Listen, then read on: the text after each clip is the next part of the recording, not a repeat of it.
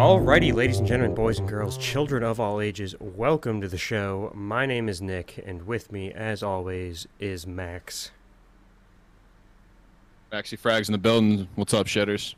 This is the Top Cat Podcast, where we talk about damn near whatever we decide to talk about that day, because we ought not be prepared. Yeah, we're just like that. Built different. Built like that. Yeah. Oh, we're fucking built different, all right. Yesterday was evidence of built different. Yeah, I was literally built different. The problem is that usually when you're built different, you know why it is you're built different. I do not know why I am built different. So yesterday was the date of our great nation's independence, July 4th. Nicholas and I decided that ahead of time that we were going to participate in liberty activities because it's what the founding fathers would have wanted, really. So we got together and shot some guns and played with some fireworks and almost died a few times. Made some mistakes with some fireworks. Yeah, we almost got blown up and I almost fucking lost a Glock. So, yeah, I guess we can start with the Glock, because that's an interesting one. So, talked about it a few times, actually, on this podcast where I've been building. So, Nick had built a Polymer 80 and inspired me, and I've wanted a full-sized handgun for a while. You know, I have a concealed carry that's little itty-bitty baby. It's a little subcompact. And, you know, I kind of want something a little bit bigger, just, you know, for shits and giggles. So I decided on... you know, instead of getting a Glock 17, just build a Polymer 80, full-frame Polymer 80, which is essentially a Glock 17. I'm the kind of guy that likes to tinker, and, you know, none of my guns stay, like, factory. I always end up taking them apart and fucking with them in some capacity, so I kind of did the math and thought about it, and it was like, well, I have the added bonus that I don't have to wait a week, because Maryland makes you wait a week. I don't have to try and track down a Glock, because Glocks are impossible to find brand new. If you don't know that, or at least when at the time of me building it, they were impossible to find. It's like, all right, I'll build this Polymer 80, like no big deal. So I ran into a couple hiccups. It was my first time ever putting a gun together, and that's like a pretty balls deep. It's a pretty balls deep endeavor to get into. It's not like super complicated, and there's plenty of knowledge, but you know, it fought me a little bit, and I bent one of the rails on the back, and it was a little bit of an ordeal, learning experience. So I put this thing together. And I've been busy, and I kind of haven't been working, and then I'm working again, and I'm not a big fan of cicadas, and they just happened to fuck off recently. So I was like, Nick, I got to test fire this fucking Glock, man. I got to make sure this motherfucker runs. Like, I've had it built since, like, I think April. I think that thing's been built since, like, late April. And obviously, 4th of July, we shot it for the first time. So it had been together for a little bit. I was like, all right, we got to get out and fire this fucking thing. So...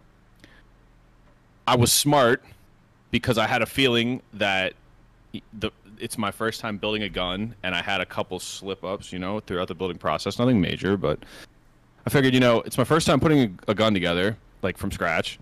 Probably be wise to, like, maybe put 3 bullets in it, you know, see if it'll chamber the next one, see if it'll, you know, I don't want to load a whole magazine because my shit, I have Magpul P-Mags. They hold 21. So I was like, all right, you know, whatever. So I load three rounds in, and no, I loaded 5, actually. That's what it was. I had loaded five. So the first one goes off without a hitch. Real nice ejection right out to the side. I was like, okay, I'm really happy with that. Pull the trigger again. Real nice ejection. Real nice shot. Slams home. Chambers a new round. I'm like, W. When I pulled that trigger that 3rd time, I kind of held it a little bit instead of just, like, popping and releasing just to run it through. And that Glock sent all 3 rounds that were left in the magazine. Shot that bitch till it was empty. So there was definitely there's a video, unfortunately, it was just a hair late, of me, like, just after shooting it and turning to Nick and making a face because I just couldn't believe what had happened. And I was like, was that a freak accident? So I loaded another 5 and slammed her home, and I just held the trigger and it blasted through all 5 again. So I'm not entirely sure what the malfunction is, because this is really just genuinely a 100% legit standard Glock 17 build. Like, it's a Polymer 80. everything in the lower, the trigger and the ejector, the firing pin, all that shit is all OEM Glock. The slide is Brownell's, I think. And the barrel is aftermarket. It's a Culper Precision titanium nitride barrel. But everything in its OEM Glock, the recoil spring, the ejector, the firing pin, the extractor, the fucking sear, everything's OEM Glock. So I don't know what the disconnect is. It's everything is Gen 3, which is what I was told to do, what I was told to get. It doesn't have one of those fancy fun switches on the back of it. It's just a regular ass backing plate. But that bitch, if you put a fucking magazine, you hold the trigger, it shoots until it goes empty. So since there are videos of this thing floating around online, I figured it'd be a good idea to take the slide off and take that bitch apart. So it's currently sitting in pieces in the room next to me in case the ATF comes and knocks on my door and says, "Hey, man, what's going on?" I'd be like, "Well, I took it apart and tried to figure it out, but, you know, I'm still working on it." So I'll, at least it's disassembled. I'll try and put a video here of the second set through it. Oh, yeah, the one where we knew and I was like, I'm going to send this motherfucker. Yeah. Yeah, man. So I want to fix it for the sake of, you know, having a properly functioning gun, but at the same time, everybody who has a Glock kind of wants a Glock 18, right? So, I mean, part of me is like, that's kind of fucking dope. And it runs great. It runs like a motherfucker. You know what I thought about just now? Because we were shooting so few rounds, I never tried to stop it from shooting the whole magazine. Does that make sense? I never let the trigger go. When you first started talking about it, I was thinking about that. I never tried to, like... yeah, control the bursts. If it okay, the next time we shoot, if it shoots and bursts, and I can, like, it's controllable, I'm probably just gonna leave it. I'm probably just gonna let it fly, dude. Mm-hmm. I mean, as far as anyone's concerned, that gun doesn't exist. No, literally doesn't exist. So that's cool. I accidentally made a full auto Glock. So yeah. And then the force reset trigger that I got, I finally got installed, and I'm having light primer strikes. So it'll shoot the first round. The bolt carrier group slams all the way back.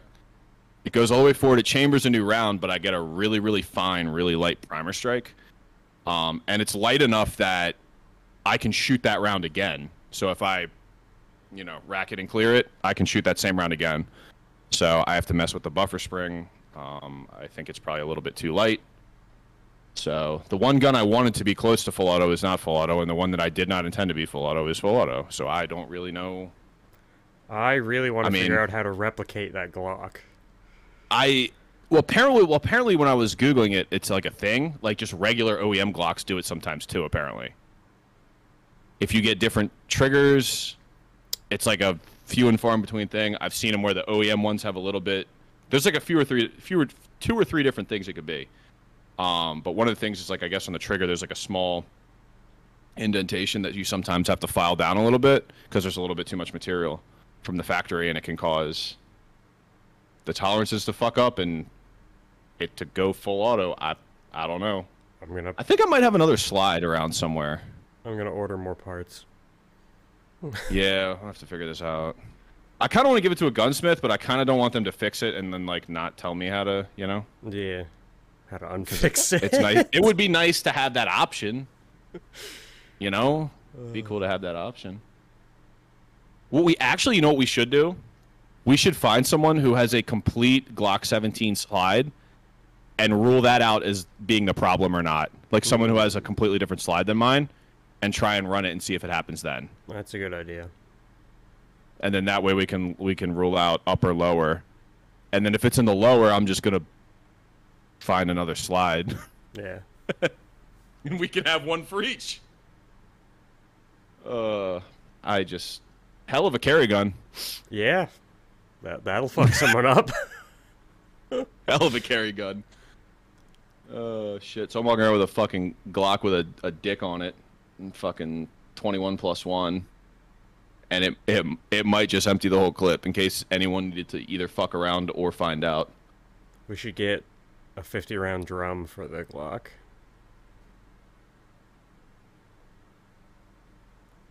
Check some real quick. They make them. I know for a fact they make them. I know that they make them, but I think they make them bigger than 50. I thought they might go. They might make the double barrel ones, the 100 rounds. So they make they make a 50. I'm looking at it right now. McGill's Glock store. Hell yeah. This thing looks so stupid, bro. It's stupid as fuck, but 50 rounds at once would be cool.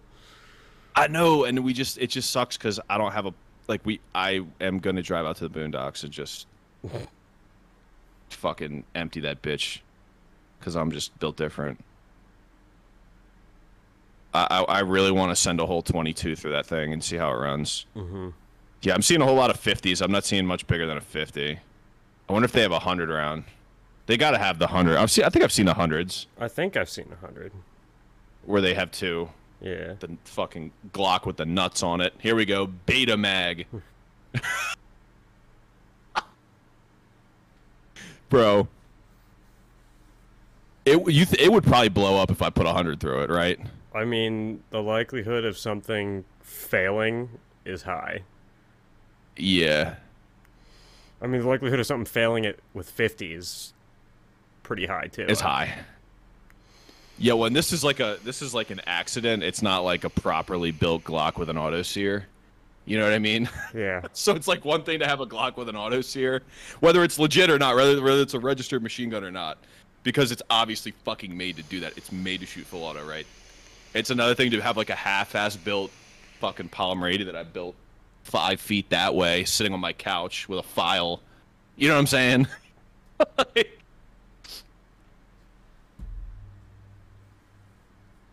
Give me 1 minute. My washing machine is fucking up. You can probably hear it. It's really loud. I could not. But yeah, so that was an ordeal with the fucking full auto Glock. And Maxie got to shoot my full auto AR-15 as well for the first time, and his first experience with full auto, and it was fucking a huge W. We have video up on TikTok if anyone's... I'm sure all two of the people on here have seen our TikTok, of course. But we're going to continue to post things that we actually do in real life to reinforce the fact that we're not just talk on here. Like, we do the shit we talk about, at least to a degree. So, I think it would be pretty cool to start adding in videos on here, if I can, of us shooting and race car activities, motorcycle activities, whatever.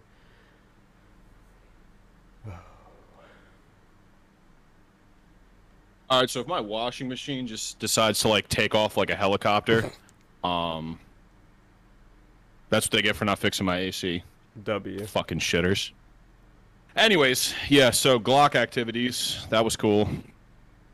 We have to find a place to fucking... There's got to be like some fucking spot in the woods in East Jabip, Narnia, mm-hmm, where I can rip a whole 21 real fast the culture, for the kids. If we head out to Western Maryland, we can find a place. I'm sure we could. There's no way that there's not a place. Yeah. I mean, like, dude, I'm literally, and like, this is sketchy, but like, I'm literally talking about you go down a back road for a couple miles, pull off to the side of the road, walk until you can't see the road anymore, look around, make sure nothing obvious is around, and just let that motherfucker fly. Mm-hmm. I mean, it's just, like, unless a car is coming, no one's going to know. Yeah. You know what I mean? And even if they do, how long is it going to take a cop to get out to the fucking boondocks? It takes a cop 20 minutes to get to my apartment. Fucking police station's a quarter mile that way. Yeah. You know what I mean? So, anyways, pleasantly surprised, to say the least. And then, yeah, we got into some fireworks, and Nick almost killed us both, so that was cool. I almost killed more than just us. Yeah, and you almost fucked up your dad's boat and some more shit. That was a fucking... That was a thing. The rocket's red glare right over that fucking pickup truck and boat. I mean, the picture was a W. It looked really cool. I'd say, like, that's a badass picture. Yeah, picture's an enormous W. It's the one of the backgrounds on my computer now. Yeah. Oh, yeah. Two monitor life. We out here. Mm-hmm. Fucking, yeah, so Nikki Two Socks got a bunch of fireworks. Yeah, so I went up to PA, because in Maryland you cannot buy fireworks other than, like, shitters, sparklers at Walmart, pretty much. Yeah. So I go up there, and they're having a deal. You get $800 worth, you get 50% off. So I'm like, all right, obviously I'm going to get $800 worth of fireworks. And so I spent $460 after tax on fireworks. Nice. And... I mean, nice. I got some serious shit. Like, there was nothing small in the group of things I got at all. Like, and that shit goes. They were sitting in my truck for like a month, which probably wasn't fantastic, but I wasn't the best for them. But no. So we go to my dad's house after shooting, and then we're setting up. We put a bunch of bricks down in the middle of the field to set them off on, and like, it wasn't super level, but it wasn't like, I'm gonna just say it, okay? I literally said, hey man, we should probably find a way to secure these. Those are my words. You said about the mortar tubes, and we did the mortar tubes. Then no issues, not a single one. And they went off without a hitch, right? And then we tried the first 200-gram cake. So anyone who doesn't know anything about fireworks, they sell individual mortars, they sell rockets, they sell Roman candles, not so much M80s anymore. And then they sell like 200-gram cakes, which is a burst of a couple tubes for fireworks, and then 500-gram cakes, which are more like the finale ones. So I got 3 200-gram cakes and like 5 or 6 500-gram cakes. We put the first 200-gram cake down on after the mortars and gonna light it off. So the first shot, perfect, not an issue. Yep, it was great. And then every subsequent shot, I think of the like 12 shots it shot, 3 went upwards. And we should say in an upwards direction. Yeah. Not even upwards, like in an upwards direction. Yeah. At a 45-degree angle, at a fucking... And the rest went decidedly not upwards. Yeah. Yup. One shot directly over my truck in my dad's boat. One shot over into the trees across from us. One shot over towards the cars where some people were standing. One shot into the trees over there. 2 more shot over into the woods across from us. It was artillery and rather terrifying. Like, one shot by me, the one that went into the trees to the left, shot by me, like, if I had stuck my arm out, I probably would have burnt my arm. I was standing next to the truck. Mm-hmm. So, yeah, we know how that went. Yeah, And then your dad subsequently yelled at us. Yeah, we reevaluated after that and started boxing them in with bricks as well as having them on top of bricks. So we had like a cup of bricks to hold them. And then after that, it went great. Not another problem. It was good. Cool. This morning I did read on the last 200-gram cake that I was too afraid to shoot that... says concrete or asphalt level surface, and those bricks were level-ish. Not very. I think the thing that fucked us was just the small surface area of it. Mm-hmm. You know what I mean? Like the big ones, obviously, like the downward force is there. It's more well distributed versus the smaller ones are more kind of. I'd say it was about. It's just more likely to tip over. That big and tubes shooting up, and the one. My ex's dad almost killed us all with, and Hatteras was also one of the smaller boxes. So I now know that the small boxes are less good. Yeah. Don't get the medium ones, because the fucking big one was like raining fire. Yeah. The last one, the finale, that shit was kind of fucked up. We went through all the fireworks, and the first issue was a large issue, but it was inconsequential for the most part. And then we get to the last one, which is 9 3-inch shells, which the law is 75 feet away from your viewers for each inch of the shell, which, like, we were maybe 75 feet away. Bro, it's 50 feet, if that. And so, like, it looked cool. Yeah. Nothing. Oh, it's fucking sick. Nothing exploded, really. But as it came down, it was not very high up, which maybe it was from the humidity in my truck or something. I don't know. But it was raining fire and into the trees and the grass, and it was concerning for a minute. Yeah. Yep. Well, and the good news is, too, is the whole field we were shooting them off in was wet. Yeah, like, luckily the grass was really wet. That's kind of was helpful, you know, to not have to worry about. I mean, we all did a lap. I did a lap around the whole property where we were shooting and just made sure nothing was on fire. But, yep. So next year we have a couple. We have some ideas. Yeah, we got a couple ideas involving. Your dad was saying the little model rocket. Yeah. Igniters. And if I get a model rocket control board, and I can set them up to launch out of that, and then I'm going to secure the sets onto plywood so that they cannot move unless they're taking an entire sheet of plywood and 50 other pounds of fireworks over with them, which is like not happening. Yeah, I think that's probably the best way to do it. And we kind of like half-assed set it up when it was starting to get dark. Yeah. If we like set it up and throw a tarp over it at noon or whatever, you know what I mean? Yeah, like we probably definitely could have done things smarter, but for sure. In the past, using larger fireworks, I'd never really had an issue.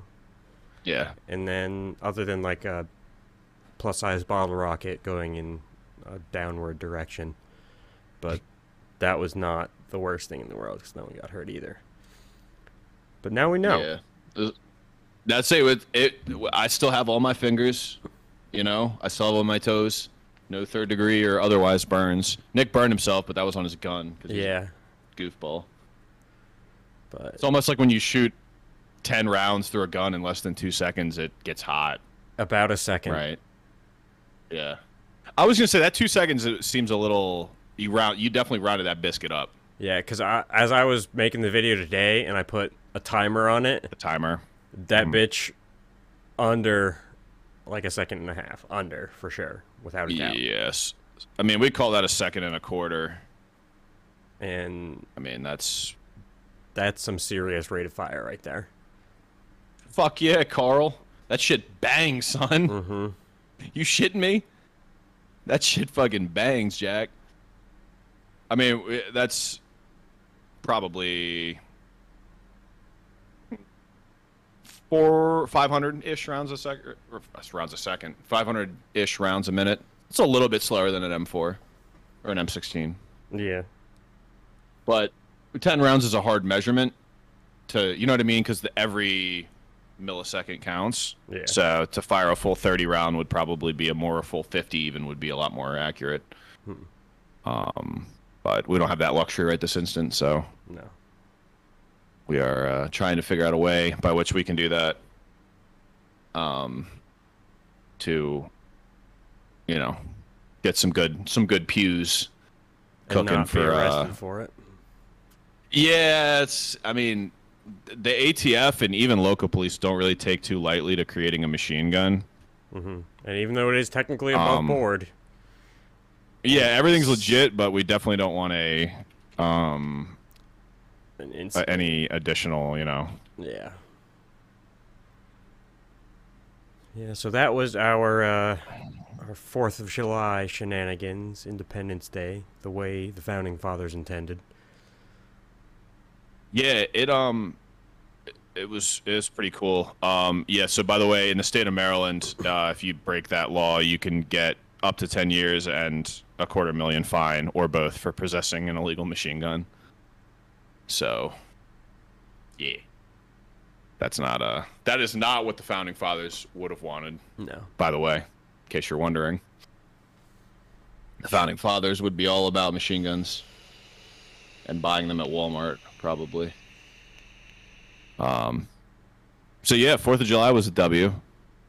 I needed to get out of the house for once, so that was very much needed, I must say. Speaking of the ATF and being shitters, they still have not approved my SBR application, which I am fucking annoyed about, because it's been... forever. 2.5 months. About 2.5 months. And usually when you form one in SBR, it's like, at most, 45 days. So, I don't know if... I'm just going to fucking leave it. Fuck them. I don't know if it's going to be like a thing where they're going to draw it way the fuck out, or if it's going to get approved soon. But that's fucking gay. And then Congress, actually, I saw... wrote to the ATF and basically said, fuck you guys, you can't ban pistol braces. I don't know if you saw that. I think I did see something about that, but I did not look into it in depth. Yeah, so I was watching a video on it. There's a YouTube channel that's pretty cool out there. It's called The Arms Scholar. It's a guy, I think he lives in California, but he's a lawyer. And he's like very, very pro 2A, so he talks a lot about gun laws and legislation and things moving through the court systems, various challenges with the Supreme Court and local state courts and shit like that. It's pretty cool. So I was watching him the other night, and he was talking about how Congress wrote, and it pretty much consisted of the Republican House and Senate. It was like 100 and maybe it was more than that. Maybe it was like 200. Representatives and like 48 senators wrote the ATF and basically said, not only do you not have the ability to govern that, but you're being a dickhead and stop. It's fucking washer. Hold on. This is going to be the washer episode. Washer episode. And, on that same note, I saw that San Jose, it looks like, passed or is passing a series of gun laws making it so that every year you've got to pay like $200 in taxes on every gun you own. Very unprofessional. I apologize. Motherfucker. I punched it and it stopped. So I might also need a washer when the maintenance guy is here to fix my AC. Oh man. Okay. It is just, yeah, bro. You know, it's hard being me. So anyways, yeah, Congress basically wrote out this long drawn out letter, and they said, not only do you not have the jurisdiction, the ability to write laws, which means that your ruling is bullshit and, you know, unconstitutional. But also what you're doing is you're shitting on a bunch of legally owned, you know, legal gun owners and pistol brace owners, not to mention disabled veterans, which they were originally created for. Mm-hmm.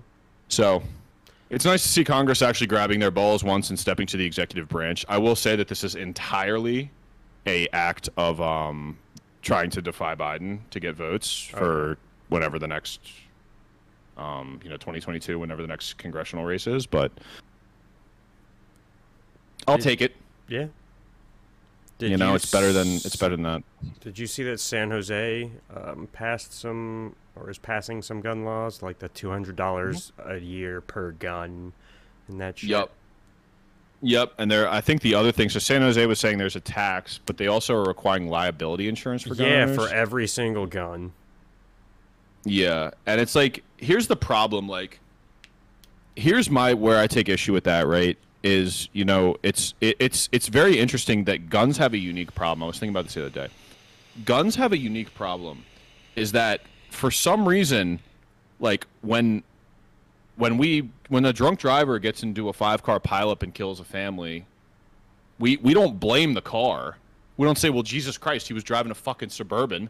If he was driving a Prius, okay, he wouldn't have hit as high, and the amount of mass traveling behind the vehicle, right, okay, would not have caused this to... Sorry, I'm getting messages on Discord, and that never happens. I don't have friends. You know, that causes the family to die. And maybe if he was driving a Prius or a smart car or something smaller, and, you know, if he wasn't drinking alcohol, it's like, no. If he wasn't fucking hammered, he wouldn't have killed a bunch of people. Full stop. Right? So we have this unique issue with firearms. Right? Or even, I'll even take it a step further. You have people, and you don't see it very often, but you have people who are mentally ill that get in their car and drive like the wrong way on a highway and get in a head-on collision. And just absolutely decimates, destroys, right? Because if you're going 60 down the highway and the other person's going 60 down the highway, it's basically the equivalent of hitting a wall at 120, let's assume. And that's a bad fucking day, right? Mm-hmm. That is assuming a Paul Walker survive, day. Yeah, you are dead as fucking fried chicken. Like Jack. That's as and fast so, as the car Paul Walker was going in with that dude into the brick wall. Yeah, and so you know what I mean? Like that's family was not stronger than that brick wall. You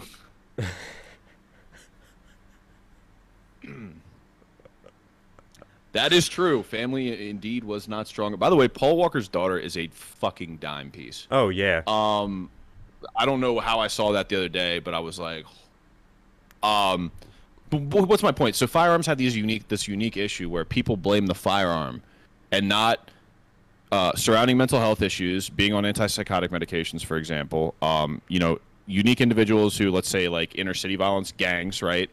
The drug trade or the war on drugs, right? So we are so quick to just point, like, I don't know why guns is the only issue, where we're just like, guns, they're the problem, get rid of them. Mm-hmm. You know what I mean? It's clearly a more complex issue than this. And so I just, the thing I struggle with is that if it simply were guns that is the problem, then you would see a direct correlation with strict gun laws and less crime. Mm-hmm. Full stop. I mean, if firearms were the problem, Biden was unable to answer when someone asked him, because he said that people were going to neighboring states and getting guns. And then one reporter was like, then why don't those neighboring states have high crime rates? Yeah. And it's you know, if you want to, and I'm going to make the point of concession, right? I am going to upfront concede to this, which you may not be willing to concede, Nick. But if we want to have a conversation about curbing gun violence, and it's going to look, and it absolutely has to be viewed through the lens of restricting access to firearms, then what we need to do is have a conversation about how legal gun owners, if you have a track record of 20, 30, 40 years of owning guns legally and responsibly, then you should be able to own a fucking tank, right? Mm-hmm. If we're going to restrict people, because if we're just going to go through and say bad people are going to get guns, then there has to be a method by which we sort out bad people if the assumption is that bad people are going to get guns. So I will definitely concede that bad people are going to get guns. Just like bad people get cars, just like bad people get jobs, just like bad people become managers. Bad people do a whole lot of shit. Okay? And so as far as I'm concerned, in order for us to have an honest conversation about guns, we have to concede that law-abiding citizens are not the issue, and that law-abiding citizens far outnumber criminals when it comes to firearms. I mean, and if we can jump off from that premise, I would be happy. And this is again a point. This is a hot take. I know, hot fucking take. If I could, because I am a law-abiding citizen and I legally can own firearms, if you granted me the right to make machine guns at my whim, I would 100% concede to a different landscape in gun legislation, because I am a law-abiding citizen and there is no reason I should be restricted to own a firearm. So it's just, it's all take and no give. And I mean, look at the UK, because they don't have a stabbing problem, right? Dude, go listen to UK drill music, like they're like rap music. It's the same as like Chief Keef, you know what I mean? Like that brainless, I'm gonna kill people and sell drugs rap music. Dude, It's literally, they just talk about, instead of shooting each other and drive-bys and this, that, and the other thing, and I tote that Glock, it's, I'm gonna go fucking stab this guy. And like, it's a cultural thing now. Yeah, like, you can't even have a butter knife in the fucking UK on the street and shit. Like, scissors, like...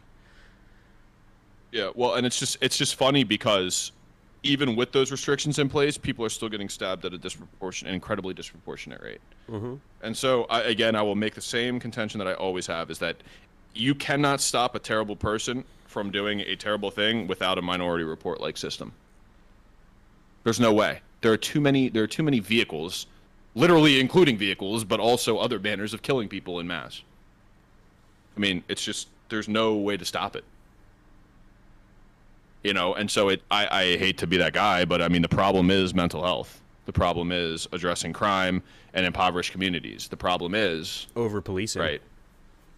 Yeah, over-policing, and to some degree, under-policing. Mm-hmm. And I will make the case, for example, in Detroit, there are places where cops just don't go at all. Mm-hmm. Like, they just won't go in broad daylight. If somebody gets shot there... It, like, you're basically bringing in the SWAT team so you can go get the body and get the fuck out. Right. That's it. So, over-policing in the stupid things when you're popping some dude for having some weed in his car, right, that's not solving anyone. Sending him to jail is not solving anything. No justice was served if someone goes to jail for some weed. But if we're, like, having shootouts in the streets in broad daylight, certainly the rule of law must prevail. Right. I mean, I think that's something that we could agree on. So I don't know. Give me your kind of where you're coming from with this.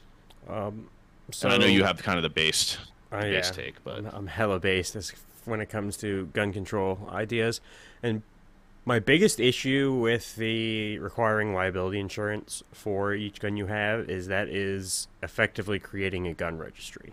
In order to have liability insurance or insurance of any kind for every gun that every person has, that is making a list of every gun every person has. Mm-hmm. And like, I've got... It becomes a de facto registry. Yeah. I've had guns for forever. I have built guns. I have shot all kinds of various types. I've never once shot somebody. I've never even once come close to shooting somebody. I have mental health issues, but they don't correlate in the slightest to my gun. Right. So, I mean, I'm with you. Like, if you have X amount of years of legal nonviolent history with guns, nonviolent period, I should be able to own a tank. I think you should be able to own a tank anyways. But yeah, well, and so I guess my kind of point with that was that, you know, if we're going to separate out good people versus bad people, as if that's the only two issues, is bad people getting guns and good people. It's fine if good people have guns. We don't care if good people have guns. But if bad people have guns, that's an issue. If that's the case, let good people have everything with zero restriction. Give me my F-15. Because if that doesn't matter, that's the thing. Is it's the problem is there are so many fallacious talking points, right, that occur when people talk about gun control that are so fucking disingenuous or stupid or both. And it's just not, it's not grounded in reality. It's just not, you know, it's, and then even still the idea that just going door to door and doing gun confiscation. Like, here's the thing. We are balls deep in a gun situation in the United States of America. We are too far on beyond it. So the only true, genuine way to fix this, if you're operating under the assumption that guns inherently are the issue, is to go door to door and confiscate every single gun from every single person. Mm-hmm. And to do that on a regular basis, because people, once they find out, are going to start burying their guns or whatever. You know, and it's just, there's no way to do it without, like, just totally going into full-on fucking dictatorship. Mm-hmm. And then let's just fucking say we do that. Great. Congratulations. Well done. World class. Now we have the UK, where people are running around and stabbing each other. You think that Crips and Bloods are going to stop killing each other? They're just going to be like, oh, fuck, we don't have guns anymore. I can't be within a Crip or a Blood within 15 feet. So, like, as long as we're 15 feet apart, you know, it's, if I can't shoot them, I guess they just have to live. You're fucking stupid if you think that's the case. Yeah. You're a fucking idiot. So it's just... It's not grounded in reality, and you can make the effectiveness argument. I mean, let's talk about effectiveness and Timothy McVeigh, right? If you want to talk, which, by the way, was absolutely not at all what people think it was. That's one of my conspiracy theories. But, you know, it's just people are going to find a way to do heinous, horrible things, mm-hmm. you know? And it's not reasonable to just suggest that guns are going to be a problem. And then what becomes the cost-benefit analysis, right? Because, you know, take out the idea of self-preservation, because most people from gun control, on the gun control side of the aisle, don't see it as a self-preservation issue, right? So let's ignore self-preservation for a minute. Assuming that self-preservation and guns do not correlate in any way, shape, or form, what really does the United States lose if civilians can't own firearms? A hobby, right? A hobby.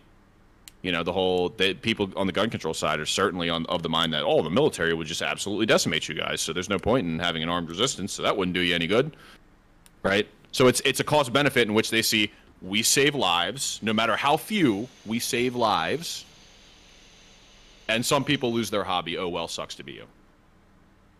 I think that's the way that most gun control advocates are, the lens that they're viewing it through. Or it's just blind trust in the government, which is just idiotic on so many levels that history has proven in every society since forever. Before Rome. Yeah, before Rome. Before recorded history. Yeah. It's, I mean, what you create is a mob. In almost every single form of government, you create a mob or a mafia or an organized, established group of individuals that wield power and will manipulate and use it. Humans are hierarchical creatures. If we give human beings power, they're gonna manipulate it. I mean, it's evidenced by like, why is there no authoritarian regime that's a utopia ever, or right wing, left wing, or otherwise? Yeah. Are we gonna do the no true Scotsman fallacy, where that wasn't real fascism, or that wasn't real communism, or socialism, or even that wasn't real capitalism? Because I hear that a lot too. Mm-hmm. That's I try, you know, it's just being pro-capitalism.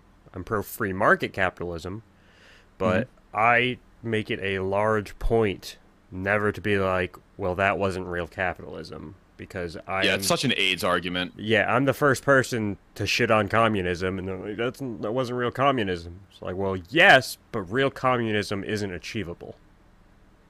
Yeah, just like real capitalism isn't achievable. Yeah. And so what, as far as I can tell, the best version of communism and the best version of capitalism are they're not on the same playing field. They're not in the same ballpark. They ain't even the same fucking sport, Jack. But, you know, and that's the thing. Another thing too, we can segue into that if you want. I've really been trying recently to challenge a lot of my, so let me backtrack here a little bit so I can kind of lay this out a little better. I started giving a shit about politics a little bit in high school. I was a one-issue voter, even though I wasn't voting, but I gave a shit about one thing, and that was marijuana legalization. Because when I was in high school, I was smoking a lot of pot. And that's the only thing I cared about. And I just was what I would call like a default Democrat. And then I didn't give a shit about politics forever. Never really voted. And I started caring once Donald Trump became elected. And the reason I cared was that it blew my mind that this absolute caricature of a man, this absolutely insane human being, could become the most powerful man in the free world. And so I've been trying to challenge a lot of my beliefs and make sure that they're well-founded and make sure my arguments are good about the things that I believe in, my political convictions recently. So that involves a lot of actual intelligent left-wing political figures. I've been listening to Destiny. I've been listening to Hutch a little bit. I listen to Vaush sometimes, but it's pretty cringe. He's a self-proclaimed libertarian socialist. So he's one of those, like, every business should be a commune, basically. Mm-hmm. And, like, that's just super cringe to me. He also defended pedophilia at one point, which is, like, mega cringe as well. Yeah. And he's just, I think, a bad faith individual regardless, but neither here nor there. But I'll listen to some of his shit because he can construct pretty decent arguments on some things. Some things he's just, I just disagree and his arguments are shit, but he can construct some pretty good critiques of capitalism that are well-founded. And whether you want to call them you know, crony capitalism or otherwise, I think that he does a pretty good job of that. But I've been trying to challenge my beliefs is the fundamental point before I get too far down the tangent. And one of the things I've been having a really tough time defending recently is like capitalism, our form of bullshit capitalism in the U.S. I really kind of can't defend it because it really is like we have high taxes, we have a welfare state. And like you could make the argument we have relatively low taxes, but like what I get for the amount of money I'm paying is how I judge my taxes. And I'm not getting a lot and I'm paying a whole lot. You know, these sort of like the very obvious corporate invasion of the government, right? And the fact that some businesses are not paying taxes and stuff like that, right? Is like, why am I middle class and I'm paying an effective 27% or whatever tax rate or more? I think it's close to 30, actually closer to 30. But why am I paying all these taxes? And there are corporations that are paying in effect no taxes. Now I understand that it's a very complex issue. It's not just they're paying zero taxes. They're writing off losses. They're in bed with politicians that are giving them tax breaks where based on where they're opening their factories and their headquarters, right? So it's more complex than just Jeff Bezos having his little, you know, puppeteer strings in Washington, but I don't know. I've been trying to challenge that a little bit, and I think that there have to be some limits, but much like my political philosophy has consistently been, I think we're a minimum necessary force kind of deal when it comes to government intervention in the economy. So I'm going to ask you, because I think that you are you're very close to an end cap, at least economically. What are your biggest critiques with our current system of economics that we have in the U.S.? What do you think are the big kind of problems or things that you take issue with? That's a complex issue for me because, like you said, I am pretty little to no government intervention in the economy should be the way it is. I describe what we have going on now as crony capitalism, whereas the government is either being bought out and making laws, or corporations are just outright making laws. Like Facebook is obviously not against antitrust laws. They push them because they have the money to get around them. Big corporations have the money to skirt, and that will create a legitimate trust because monopolies can't exist without the government. I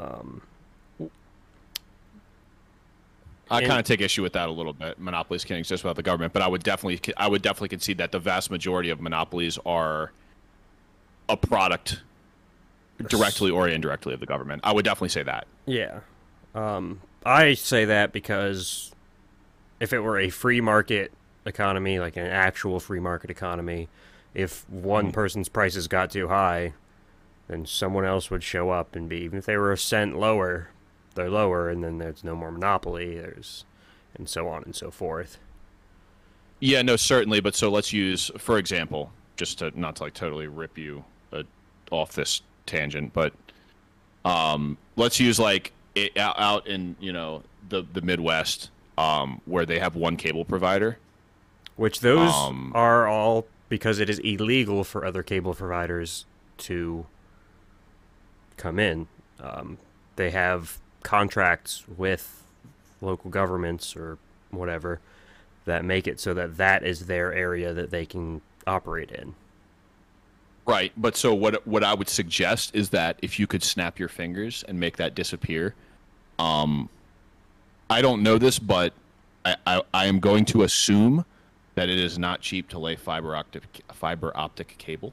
No. And so assuming you had like the barrier to entry is so astronomically high that while it will not always be a monopoly, government influenced or otherwise, there are certainly situations and businesses in which even if you remove all the barriers to entry other than just having the capital to build this infrastructure that's required, I don't see Verizon just jumping on top of it and saying, yeah, fuck Cox Communication or Time Warner or whoever the fuck is running cable in East Bumfuck, Iowa.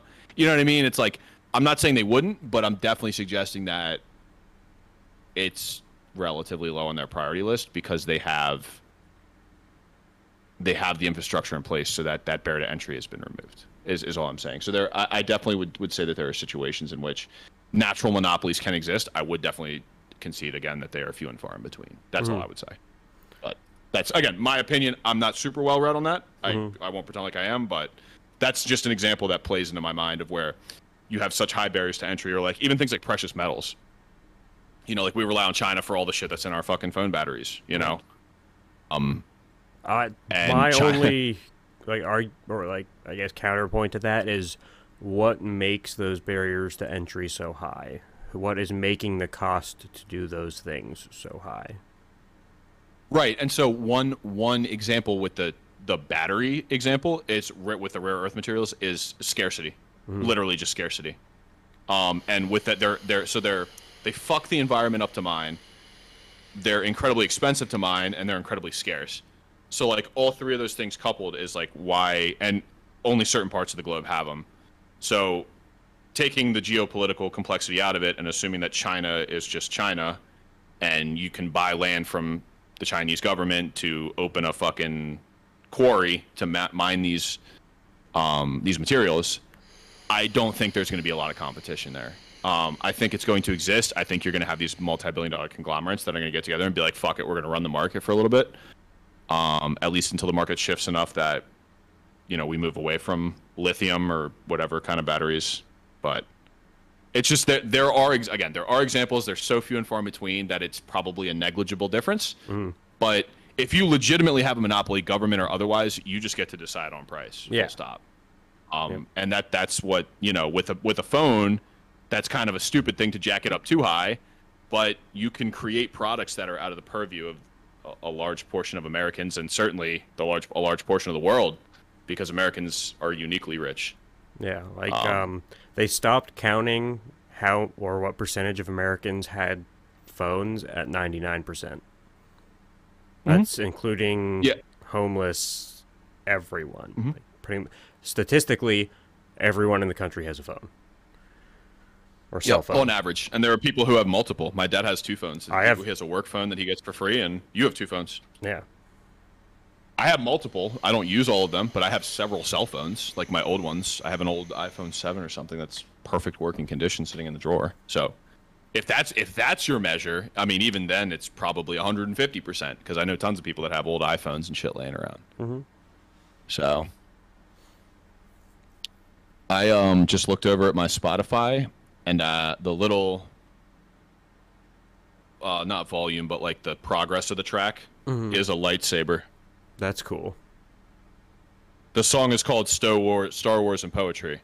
But is it everyone? No, it's just that one song. Okay. Anyways, sorry. I had a fucking moment there. That's a cool thing that they got Spotify to do for them. Yeah. Fuck Star Wars, bro. Did I ever tell you why I fucking hate Star Wars? Because you're gay?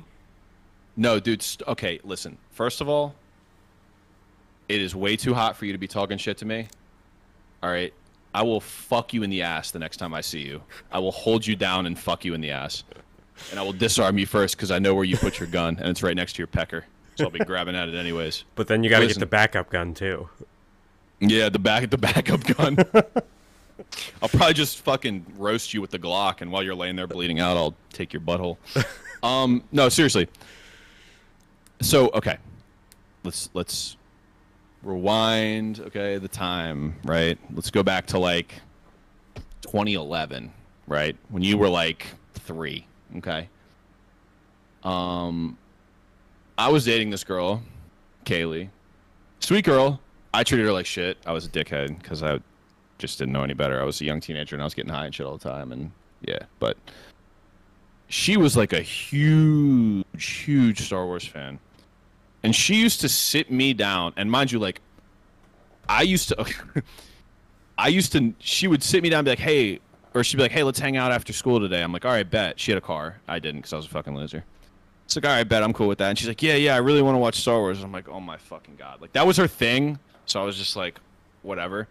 So I, like, right around, like, 5th or 6th period, I'd go sneak out and get absolutely fucking cooked, and then go home with her and watch Star Wars. I fucking so I've seen all the Star Wars movies in their sequential order 2 or 3 times. Don't remember a fucking thing. I fucking hate anything about Star Wars and Star Wars references. It's just, it's, I was compelled to do it.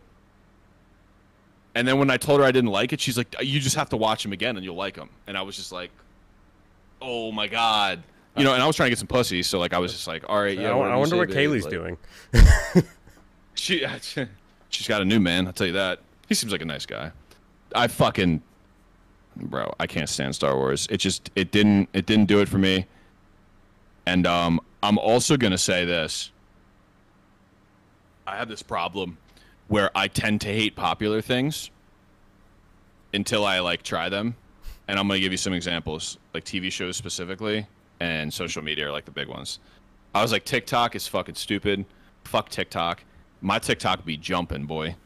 Like I'm constantly shit posting on TikTok because that's all it is. It's just a giant shit post for me.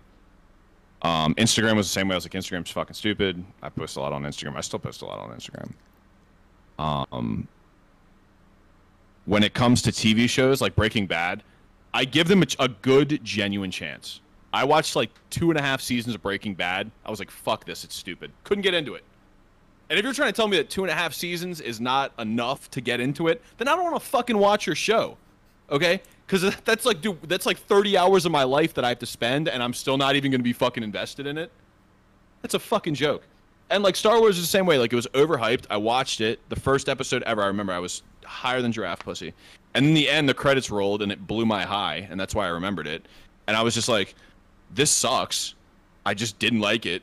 And I look over at my girlfriend, and she's just like, did you like it? And I was like, no. Fucking sucks. So I don't really like the Star Wars movies.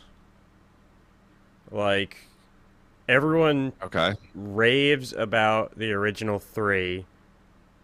If I'm going to pick any of the movies, it's the first, or the newer, or not newer, I guess the middle 3, 1, 2, and 3. I tend to like better than 4, 5, and 6, and now 7, 8, and 9. 7, 8, and 9 are retarded. They're terrible.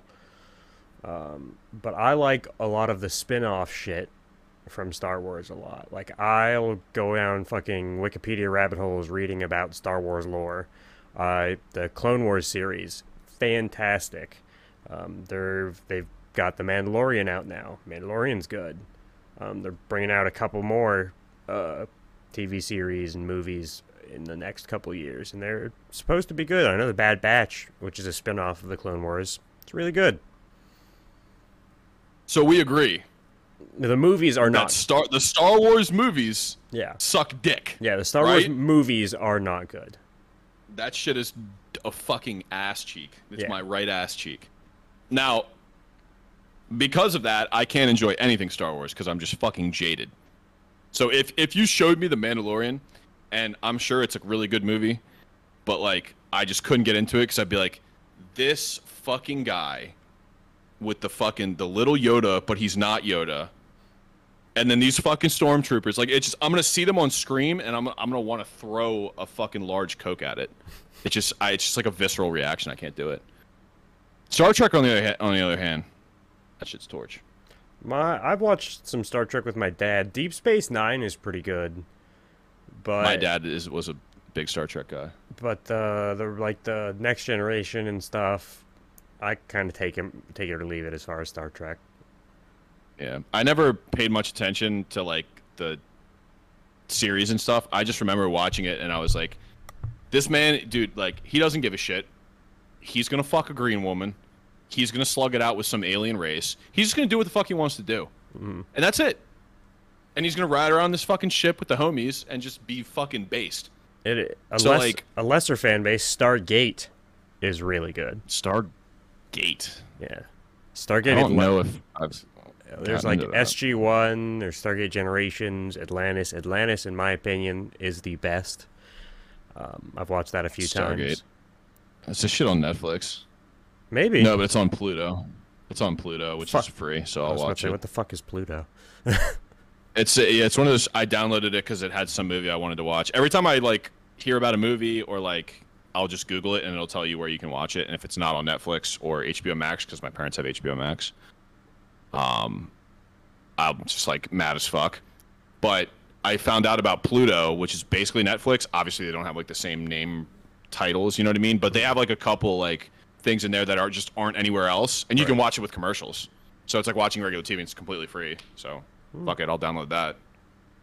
And it's not even OD with the commercials too. I think there's like I think it's like a minute and a half or 2 minutes of commercials for a 30-minute episode, and it's like in one rip. So it's just get it out the way. I walk away. I'll go fucking rub one out or something. I don't know. But fuck yeah, man. I you know what other TV show I'm fucking huge on? That's like just like a really weird thing. The Twilight Zone. See, I was never a big Twilight Zone guy.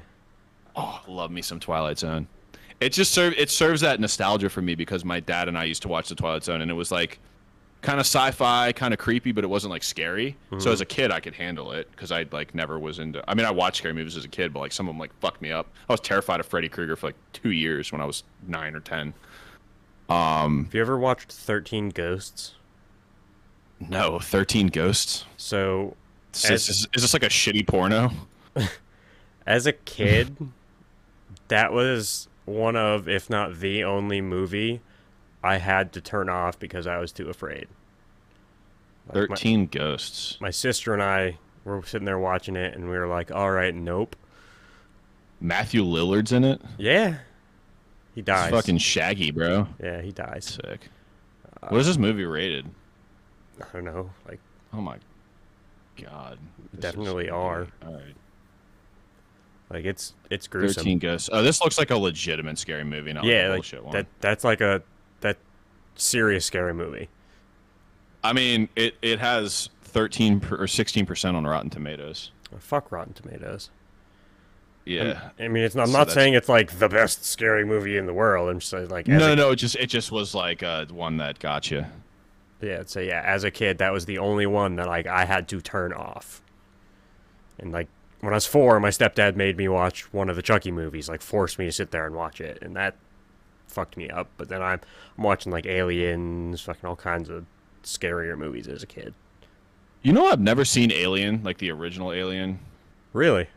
I've never seen it. Yeah, it's been a thing where I haven't been able to like catch it on HBO or anything like that. Because I don't subscribe to a ton of services. Like I subscribe to Netflix, but my mom basically just pays for it. It's just in my name, so I don't. I watch Netflix, but I don't really. I have Alien on DVD in storage. Oh, if you have a hard copy, I'll definitely watch it. Like I'm down to watch it. I just never did. I was a big Predator fan too. I always liked Predator. Dope. Specifically the second one. I don't know if you've seen the second one with Danny Glover. It's awesome. I really, really enjoy Predator. As a kid, I was actually rewatching Alien vs. Predator. I watched the Arnold Schwarzenegger Predator a ton. That's a good one. Dylan, you son of a bitch. And it's just two giant biceps on the fucking screen. Come on, kill me. Do it now. Come on. Do it. That's another thing me and my dad used to yell at each other. Do it. Come on. I'm right here. Mm-hmm. Very quotable movie. Oh, very quotable. Yeah, anything with Arnold's pretty quotable, to be honest. Yeah, well, Arnold's one of the goats, definitely. Yeah. One of the goat action stars. As a kid, he was my favorite actor, but like hands down. Nice. And he's not even like good. Yeah, I'm trying. I never was into actors, but I was as soon as I saw Pulp Fiction for the first time, I was a Tarantino film guy. Mm-hmm. I've always liked Tarantino a lot, but I don't really think I'm much into actors. I mean, I can appreciate it, but. Jason Statham's fucking the man. Yep. I would actually say Jason Statham is probably one of my, if I had to pick a favorite actor. Transporter was another movie series that I saw when I was younger that I was a huge fan of. Yeah. Because it was like, it was over the top, but it wasn't like crazy. Like Fast and the Furious as a car guy, it was cool like the first time I saw it. And then after that, I'm like, this is fucking stupid. Like they're not even, you know what I mean? It's just not even close. But like Transporter is like, it's obviously over the top, right? He flips the car and like takes the bomb off with the crane. You know what I mean? But like, the actual driving sequences are not totally ridiculous, and like the actual car that he's driving, given certain modifications, could actually probably do most of the stuff that he's making it do. So it's kind of cool in that regard. Same thing with Baby Driver. You ever see Baby Driver? Maybe once. Yeah, it was like a very I hesitate to say cult classic because I think it was like super popular, but it came out I think in 2017. Yeah, 2017. Baby Driver, and a lot of the driving sequences were pretty fucking good. Mm-hmm. Like, they were pretty well nailed. And they had, of course, a Hawkeye WRX, so I'm a fan. But yeah, that was another quality film. All right. So yeah, I don't really see many movies. But we are getting towards the end of this episode. I have a question to pose to you that came into my mind today that I am not sure where I land on. Okay, I'm happy to do it, but it's going to have to be a quickie because I'm getting ready to roll for some jiu-jitsu. Yeah. So let's do it. Lay it on me. Could you date and or marry someone who, for work, does something that is ideologically or whatever against your principles? Like, for me, what brought it up was, could I date someone who worked at the ATF? Okay. Let me think about this for a minute. And I'm going to have to think about the most extreme version of it, because here's what I will say. I'm a shitter, and I will manipulate that. If I'm dating a girl who works at the ATF, I'm going to get away with so much illegal machine gun shit, it's not even fucking funny. Mm-hmm. What are you going to do, arrest me? See, that's like, where my mind originally went, but then I was like, well, how serious is this chick about her job? Like, mm-hmm. No, and I think what it comes down to is that, okay, so let me the ATF is, I don't want to say a bad example, but it's not something I feel as strongly as you might. Here is one that I will throw out there that I can tell you for sure would not work. We have discussed this in private. I don't know if we've discussed on the podcast, and I'd be happy to at some point. But I am one of my main political positions that can be viewed potentially as anti-libertarian or anti-liberty is I am absolutely 100% against abortion. It is not a God thing. I am incredibly atheist. I just have yet to see a compelling argument about the whole cluster of cells, right? When does life begin? It's very tough and very complex, and so I tend to err on the side of caution. Now, my lens through which I arrive at that conclusion is that all life is sacred, all life needs to be protected, even if that requires government intervention. And so, if we don't know when a life starts, and we're assuming everything I'm saying is true, right, under that assumption, if we don't know when a life starts, we cannot accurately justify whether or not it is murder, therefore we should err on the side of caution and assume it is murder. Okay. That being said, if I met a nice young lady, she's beautiful, we get along great, we have a healthy relationship, we communicate the whole shebang, and she's like, oh, I'm a doctor, and whatever, and you get a couple dates in, not even married, right, you get a couple dates in, and she's like, oh, well, you know, I just, you know, don't know how you feel about this, but I think you should know, you know, I work at Planned Parenthood, and what I do for a living every day is I abort babies. I'm not going to tell you it would be a situation where I would just get up and walk out and just be like, oh, we're done here. We have nothing to talk about. We're too ideologically opposed. But I could tell you that would not, I guarantee you, it wouldn't work out. Mm-hmm. And what it comes down to is it's just we have such a fundamental disagreement on some axiomatic things that are not reconcilable as far as I can tell. Now, that being said, I think most people that I am politically opposed to hold their ideas in good faith. But the trouble is the jumping off point that they're at and the jumping off point that I'm at are so radically different, it's going to be incredibly difficult for us to have a romantic relationship because a lot of these things are tied inextricably. So that's kind of my immediate thoughts on that. I have dated women that are Democrats. I've dated women that are progressive. I've dated women that are borderline leftists. They fuck a lot easier too, so... You know what I mean? But as far as that goes, I mean, I had disagreements with my last ex. I almost said her name. But I had a handful of political disagreements. And I hesitate to say disagreements because we never argued about anything because she never wanted to piss me off, even though I wasn't like, you know, that kind of guy. But we had a handful of, you know, conversations about politics and things that we disagreed on. And at the end of the day, most of the stuff that she felt really strongly about, like specifically she was a teacher, so like unions and taxation and stuff like that and the welfare state, things that she felt strongly about are things that we are jumping off at the same point. We both are jumping off that we want to help poor people achieve at a high level, and we don't want to hold people back, and we want to do the best for people. But how we get from point A to point Z are two completely different journeys. So as long as we hold the same sentiment, we can disagree on how we get there. Does that make sense? Mm-hmm. That's kind of my, and it's like a cursory thought, so it's not like super refined, but that kind of is where my brain goes with that, if that makes sense. Yeah, I'd say we don't really have enough time for me to get into where I fall on that, but I think that would be a decent topic to go in depth in on another episode. Yeah, let me type it up right now in the podcast notes.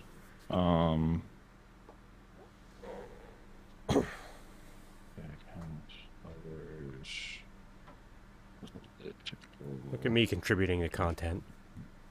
Love it. And it's a good one that actually made me think about it too. Mm. Not that you wouldn't provide anything that would make me think, but it was like a fucking solid. Most of mine are bullshit. I'm like, let's talk about dicks and ass. You know what I mean? Discussing significant others' political differences as deal breakers. All right, cool. W. So we can table that one for next time then, I guess. W. And actually, I'll think about mine a little bit more too, and we can probably turn that into like a big topic, like a good 20, 30-minute topic. W. Sweet. All right, you ready to wrap this fucker up? I got to go and wrestle a bunch of men. Yeah, go rub sweaty men. All right, let's wrap this motherfucker up. Thanks so much for listening, guys. It's always great to have you here. If you are listening to this message right now, that means that we love you and you have supported us, and we greatly appreciate that. So this, of course, is a small podcast. We appreciate likes, comments, shares, ratings, anything of that nature. Now, the various places you can find us, very few of these I've ever heard of, but fuck it, most of the important ones, we're on them too. We got Anchor, we got Breaker, we got Google Podcast, we got Pocket Cast, Radio Public, Spotify, YouTube, and of course, the glorious TikTok, baby. TikTok, we have a bunch of content that I've been pushing through, different clips from different episodes, and recently I just uploaded some real-life stuff. So Top Cat Podcast is potentially thinking about doing some real-life kind of vlogging type stuff, depending on what is available to us and what we come up with. So, yeah, we're dipping our toes, and we're keeping this motherfucking thing going, even though things have been crazy with Nick's work and my work and everything else. So, with that being said, thank you so much for listening, guys. My name is Max Frags. This, of course, is Nikki Two Socks. That way. Nikki Two Socks. Nick, tell the people whose favorite podcast it is. This is and will always be, until the end of time, your stepdaughter's favorite podcast. You're goddamn motherfucking right. Thanks for listening, guys. We'll catch you on the next one. Have a good one.